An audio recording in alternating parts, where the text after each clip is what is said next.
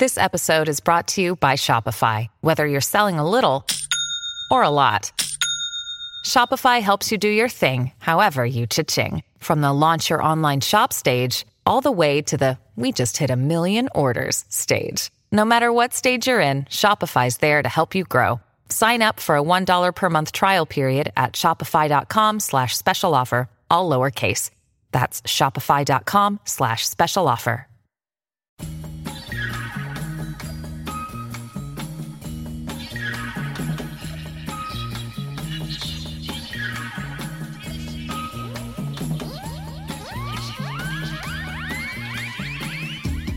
Hello and welcome to Fourth Estate, the media show coming to you from 2SER on Gadigal lands of the Eora Nation and right across Australia on the Community Radio Network. My name's Mariam Chehab. Tonight we're talking leaks and exposés. First, we had the Unaoil scandal, with Fairfax and Huffington Post revealing how the company has corrupted the global oil industry by handing out bribes. And just a few days ago, we had the release of the Panama Papers, the world's biggest data leak with news organisations around the world revealing how the rich and famous have used tax havens to hide their wealth. These scandals would not have been exposed without the collaboration between journalists. So tonight we're asking how do journalists share their story with their competitors? Joining me in the studio is Jonathan Pearlman from the UK's Daily Telegraph. Welcome, Jonathan. Thanks. Also in the studio is Wendy Bacon, contributing editor at New Matilda. Hi, Wendy. Hi, nice to be here. Thank you. And joining us on the line from Melbourne is Denham Sadler, editor of Startup Smart, a publication for the startup community. Hi, Denham. Hi, thanks for having me. Remember, if you'd like to get in touch with us through Twitter, you can find us at, at Fourth Estate AU, all letters, no numbers. A massive leak that came from a law firm based in Panama called Mossack Fonseca has revealed that 11 million documents has revealed more than 11 million documents and exposed the secret financial dealings of some of the world's wealthiest and most powerful. A year long investigation was led by the International Consortium of Investigative Journalists, who collaborated with nearly 400 journalists from the world's top media organisations, including the Four Corners team here in Australia. Wendy, what does it mean to finally be able to prove what people have known all along about international corruption? Well, I don't know whether it's it's proved for the first time. First of all, I mean, this is really, although I don't want to take away from the significance of this story, but actually, when you look at what the International Consortium of Journalists has been doing, um, they, have investigative journalists. Um, uh, they've actually had a series of these major exposes on, on global tax. And uh, even a couple of years ago, they did one on Luxembourg. So, you know, I think it's really building this whole understanding of how this industry works. And certainly this is at a, a new level. But really, um, I think it, it's part of a, a, bigger story and much more attention on uh, multinational tax avoidance, avoidance also than there has been uh, maybe a decade ago ago. So it's a building process, and I think it's also a community education process through journalism. Jonathan, the cynicism around how much change this leak can actually bring about, those implicated are already claiming they behaved in line with law. What do you think of this criticism? Well, I think just exposing it in itself will have an impact. Um, uh, you know, leaders around the world, and particularly um, um, in, in, in countries like China and Russia, where a lot of these leaks have come from, you know, they might think twice about where they're putting their money in the future. Um, they'll be worried about the risk of, of future exposes like this. Um, so I think it's it's going to have that effect, and I think it will also add to the impetus for change in this area. Um, the G20 has been looking at um, international tax avoidance and evasion, um, and it's it's only going to add add to that. So I, I think it's very significant. Um, um, I hope we get more leagues like this, and I think it will definitely add to to a sort of growing international push for change. Denham, what do you think about this criticism? Yeah, I think that's always kind of the cynical reaction to, to this sort of thing. Is like, oh, we already we already knew it was happening, but I think yeah, it's obviously huge to have this amount of documents kind of proving it all. And yeah, I think I think like Jonathan says, one of the big outcomes is always once there's a big leak, it kind of might encourage other people to come forward that might have information, and obviously we're likely to see more more stories like this. So yeah, it's pretty pretty huge for starting the whole discussion surrounding it, definitely. And I think what is new, and perhaps I didn't emphasise enough, is that, like, I, when I was at Fairfax, you know, decades ago, we were doing stories on multinational tax avoidance, particularly involving uh, Kerry Packer at that time, who was a major Australian businessman. But we had the companies, we had information, but we didn't have the actual documents. And what's been happening in the last decade is these massive leaks of actual information. And that applies to both these two big stories that have just happened. And that really takes it to a whole, uh, to a really different level. And so I think it is really significant. The I documents just think it's are probably becoming easier to leak as well. I mean, you don't actually need a brown paper bag anymore. You can have an anonymous USB stick. Yes, that's right. I mean, back in, in that story, I was carrying documents around in a case, you know, on a plane. Um, now it is all happening much more uh, electronically. Although in the case of the Unaoil one, uh, Richard Baker actually did go to Paris, so it's not completely digital. You, are speaking, Jonathan, of um, how it's easier for documents to be leaked. So, what, what impact do you think this will have on the big law firms and the big corporations who might engage in this shady activity? Well, I'm sure there'll be redoubling efforts to try to prevent it, um, but hopefully it will encourage um, further further leaks. I mean, I think this law firm is, is the fourth biggest in the world in terms of its involvement in um, setting up offshore companies. Um, I mean, that, that fact alone is quite incredible. I mean, that means there are three firms that are bigger than it, and this firm's been involved in setting up hundreds of thousands of them. So, um, you know, there's obviously a, lot more we'd, we'd like to know about what's going on in this area, and it's very difficult. Authorities are limited. Um, you know, that's why these small countries are involved, almost sort of exploiting their own nationhood. Um, so leaks are probably one of the best ways we're going to get there, and, and hopefully there'll be more of them. In another huge expose this week, Fairfax Media and Huffington Post revealed how a Monaco company called Unaoil used portions of the Middle East oil industry from 2002 to 2012 to benefit Western companies. After a six month investigation, the media organizations organizations revealed that billions of dollars of government contracts were awarded through bribes from firms including Rolls Royce, Halliburton, Leighton Holdings, Samsung, and Hyundai. Jonathan, when was the last time an Australian outlet broke global news this huge? Um, it's a it's a tough question. It was a big story, um, uh, and and I think some of some of the big stories which have had global reach by Australian journalists have often involved Australian correspondents based abroad. Um, there was, I think it was Caroline Overington broke the story about the, the oil for food scandal in, in Iraq. Um, there was also even stories uh, across Southeast Asia. Um, Australians broke, you know, incredibly important stories in East Timor and Indonesia. Also, um, you know, stories like the Papua New Guinea in, in Bougainville, the involvement of, of the Sandline mercenaries. Um, so I think a lot. I think there have been stories broken by the Australian media, but a lot of the time it's involved Australian media who are already overseas. Wendy, how are sources protected in investigations like this, especially in regards to their identity? Well, I think that's that's quite a big question, and the sort of technologies behind it, and all of that sort of thing. But if you go um, onto the Fairfax website and you go actually to this investigation, which is incredibly well presented and set out in much smaller stories, so it's not one great big read, and then you can go there. How do you contact Nick McKenzie, who's one of the key journalists involved in this um, major expose? Um, they got this story because they are very well known in Australia, and they have been working on Leighton's and corruption, and so that's I think how they were identified. Now on the website sets out how you contact them, what you need to know about how to protect yourself, and of course you can even go to higher levels in terms of protection. But I think, you know, while that's all said, what is really interesting in this case, and you can also see the video online of this, is that Richard Baker actually got a letter an actual sort of mailed letter um, with telling him to put an ad. It was almost like a spy movie, an ad in a French newspaper real estate section, and then someone would see that, and then contact would be made. And then he actually flew to Paris and was outside the Louvre, and then the person didn't turn up, which was a complete freak out for him. He expresses that, like, to spend that amount of resources, you know, be a massive deal.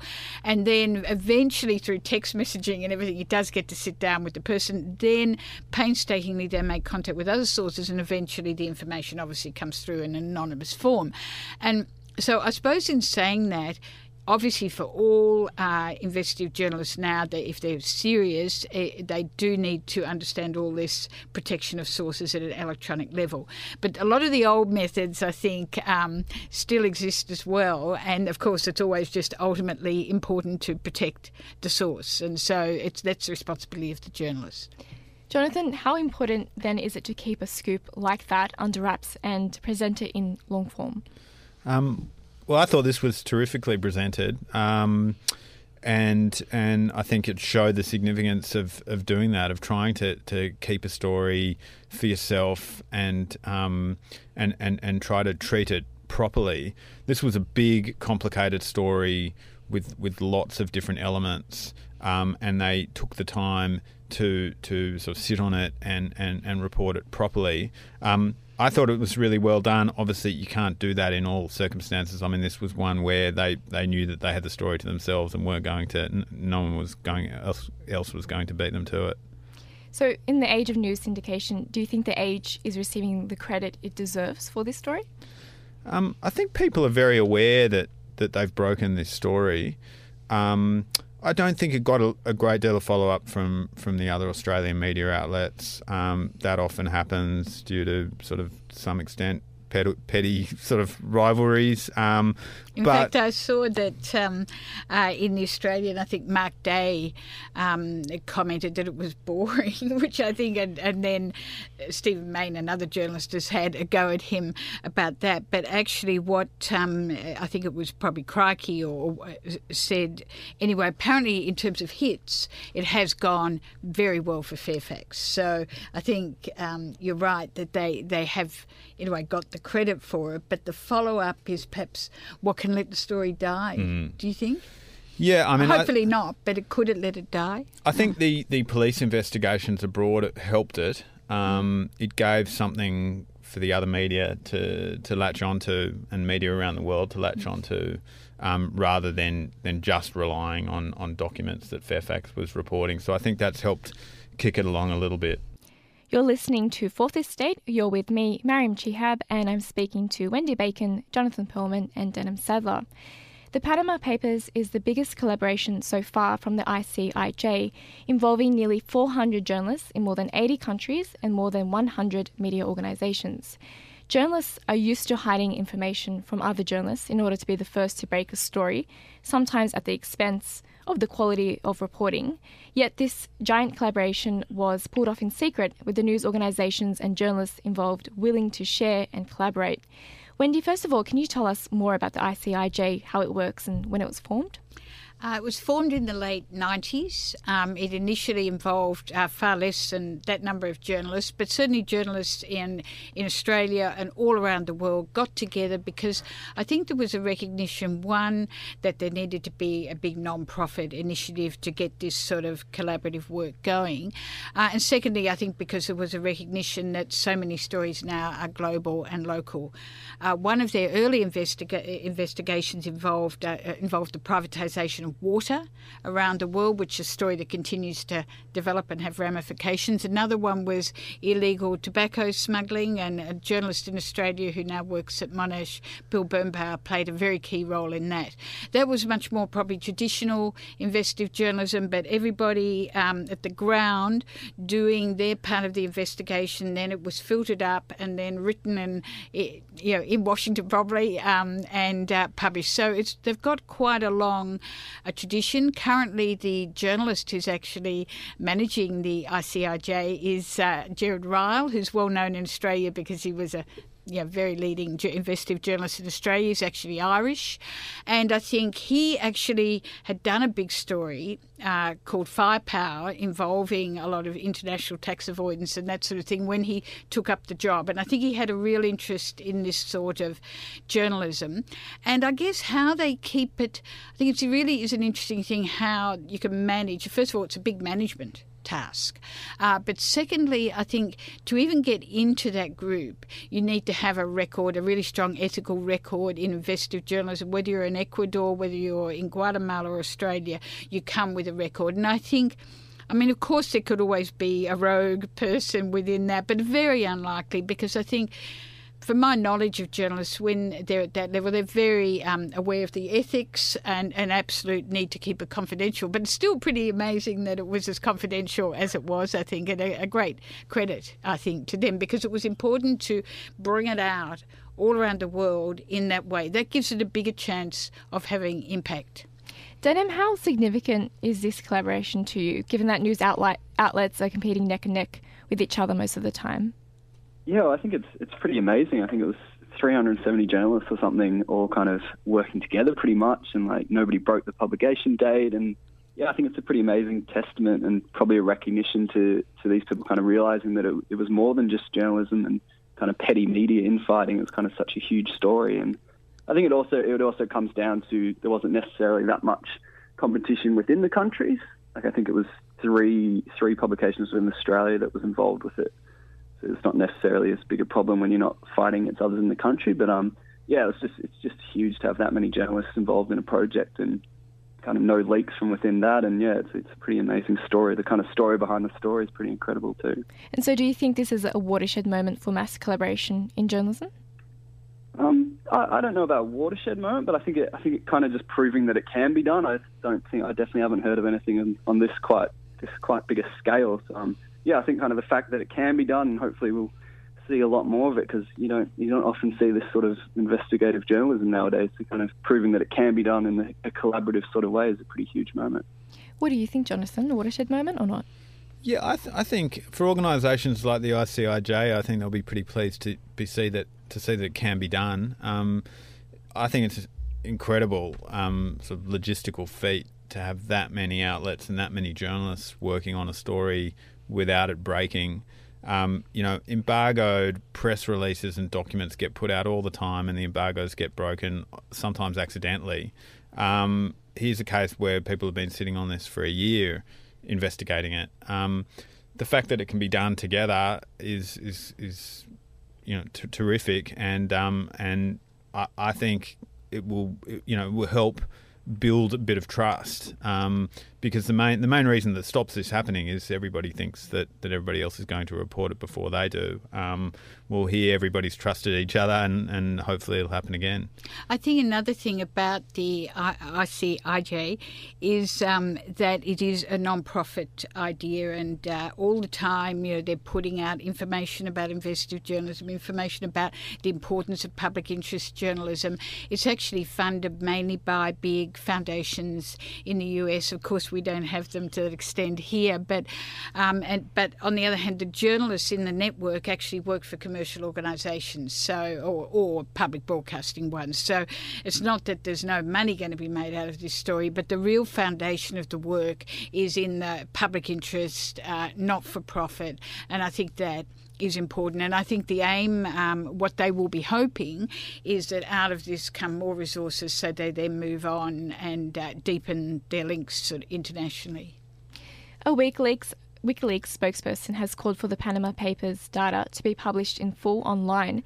But the head of the ICIJ said, We don't want to dump documents on the internet, we want to do journalism. Our philosophy from day one has been to reclaim the journalism. We apply, we apply public interest tests to the documents. Jonathan, what's the merit in reporting the leaks in this way instead of dumping it all online? I think this is a bit much better way to report it than than the WikiLeaks style, which can be, you know, which verges on irresponsible at times. Um, and, and, and you see that in the hi- hypocrisy even of, of, of Julian Assange's approach, where you know he he um, furiously guards his own privacy um, but then is willing to, to sort of breach others. I mean, people people are entitled to, to a degree of privacy, and, and in this case, um, I think it's it's a much more responsible way of handling it. Um, yes, we do have to trust journalists to manage and sift through the information, but that's what journalists are supposed to be able to do. Um, and I think it's, it's it, it ends up the information is, is presented better, um, but it also avoids the risk which you did have with WikiLeaks, where there were accusations that um, about the public interest involved when it was just a sort of carte blanche leak, particularly with the diplomat diplomatic cables, um, where it, you know it was hard to tell in some cases what the public interest was, and when there was a risk of of um, of, of, people and in, in, innocent people or, or diplomats having their, their, careers or personal lives affected. So, I think uh, you know I, I, I prefer this this method a lot of all this information also will be published, and uh, obviously there's a massive amount to go through and judgments to be made. I was actually a little bit surprised by WikiLeaks' statement because I thought they'd sort of moved to a position when even they thought you need to go through um, documents before you publish them. But if you go on to the ICIJ site, you'll see that they've already got a huge database uh, where, and they're going to add a lot of this material onto it in May. So that's only six weeks away and you can actually search countries, you can search names and companies, and then you can even search addresses. And uh, that can be significant because if you're investigating a particular thing that's located in an address, it can be quite handy to sort of trawl through this database. So I don't think it's that they're saying they don't want to publish it, but they're actually yeah, just saying we need to make that judgment. And uh, I think, yeah, I agree very much with, I agree with what Jonathan's saying. Um, that, and I think also what Gerard is trying to say that this is journalism we're doing. Um, but you know, at the same time, I think that there was a lot of value in what WikiLeaks did, and at the same time, I also don't know that this would be happening if it wasn't for what WikiLeaks did in really breaking out with massive amount of data. So it's a little bit that's maybe a little bit grey there. Denham, what do you think? Um, comparing the way WikiLeaks handled the leaks and um, the ICIJ did with the Panama Papers. Yeah, I can completely agree with what Jonathan was saying. I think it's just a much more responsible and safer method to kind of deal with having this huge amount of data that nobody still nobody knows everything that's in the information, and if you just dump it online, you don't know what you're kind of putting up there or who you're exposing. So I think, yeah, I think with things like this, you have to trust the journalists, and it's kind of 400 journalists involved. It's not like you're placing that sort of trust on one person.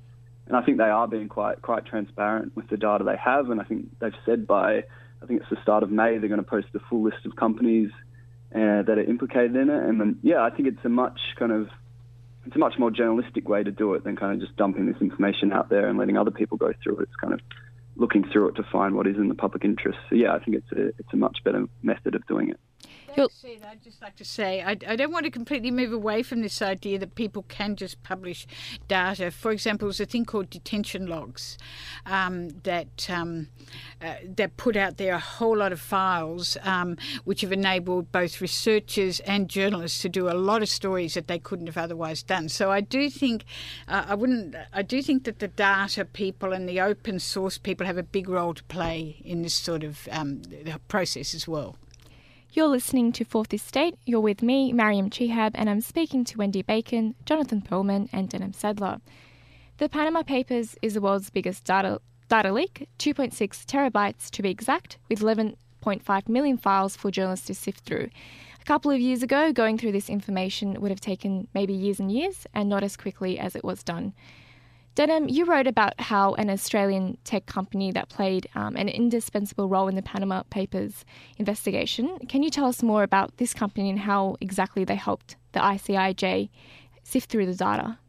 Yeah, sure. So it was this little kind of Sydney tech, tech company called um, Nuix, and they, they've worked with the ICIJ before, and they kind of work with big data analytics. And basically, what they did is obviously the ICIJ had kind of, I think it was 11.5 million documents and this kind of PDFs and emails and photos.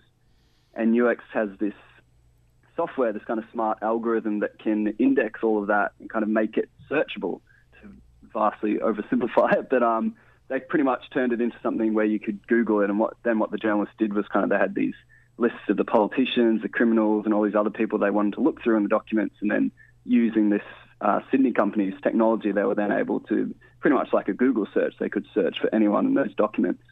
I think the great quote from someone, the, the vice president from the company that I talked to was saying it's kind of going from the, the really stereotypical kind of pin boards with the wires connecting all the relationships to kind of a quick search on the keyboard that takes a couple of seconds. So it was kind of, yeah, it was a nice little story of how this, this kind of Sydney tech company played their own kind of little role in this huge, huge data leak. And so, what do startup companies like this mean for investigative journalism in general, do you think? Yeah, I think kind of just having that extra technology makes kind of takes away the menial side of things. It takes away kind of just the manual labor of sifting through that many that many documents, which would just take an unimaginable amount of time if it's 11.5 million. And yeah, having that technology lets them actually get down to the actual hard part of it, the actual journalism part of things. But um, it kind of helps to make this sort of thing possible in this day and age when obviously there's much fewer resources and it's it's coming from a not not for profit agency that's kind of organising it all. It kind of helps you... facilitate it. Oh, sorry, Wendy, what do you think? I really agree with that.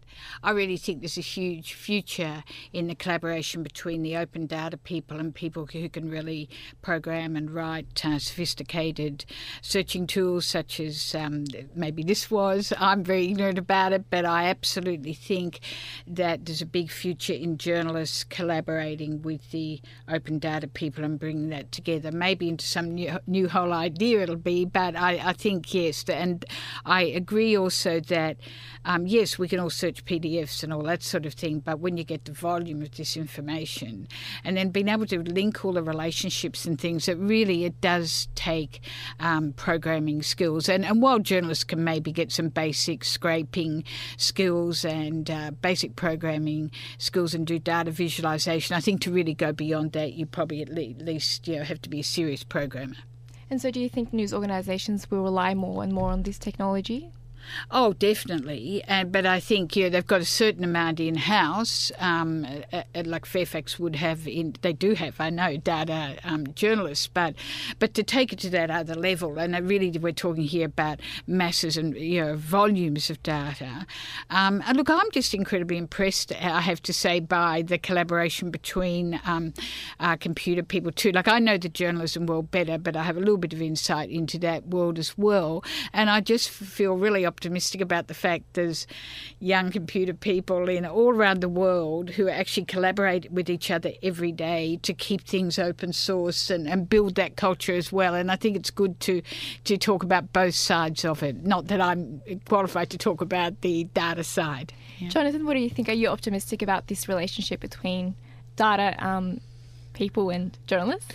Yeah, I was just thinking about the, the ABS data, especially the census data. I mean, we're coming up to another census soon, I think. Um, and the ABS are, t- are terrific at, at, sort of analysing that data and putting it out to journalists. But um, there's now going scope for for journalists and media companies to do that themselves and to break down the information in ways that they want. So um, I think it's going to open up whole new avenues for stories. Well, that's it from us on Fourth Estate tonight. Thanks to my guests Wendy Bacon, Jonathan Pearlman, and Denham Sadler. Don't forget, you can subscribe to Fourth Estate on iTunes or SoundCloud or your podcast player of choice. And of course, you can find us on Twitter and Facebook and at 2SER.com. My name's Mariam Chehab, and you can catch us at the same time next week.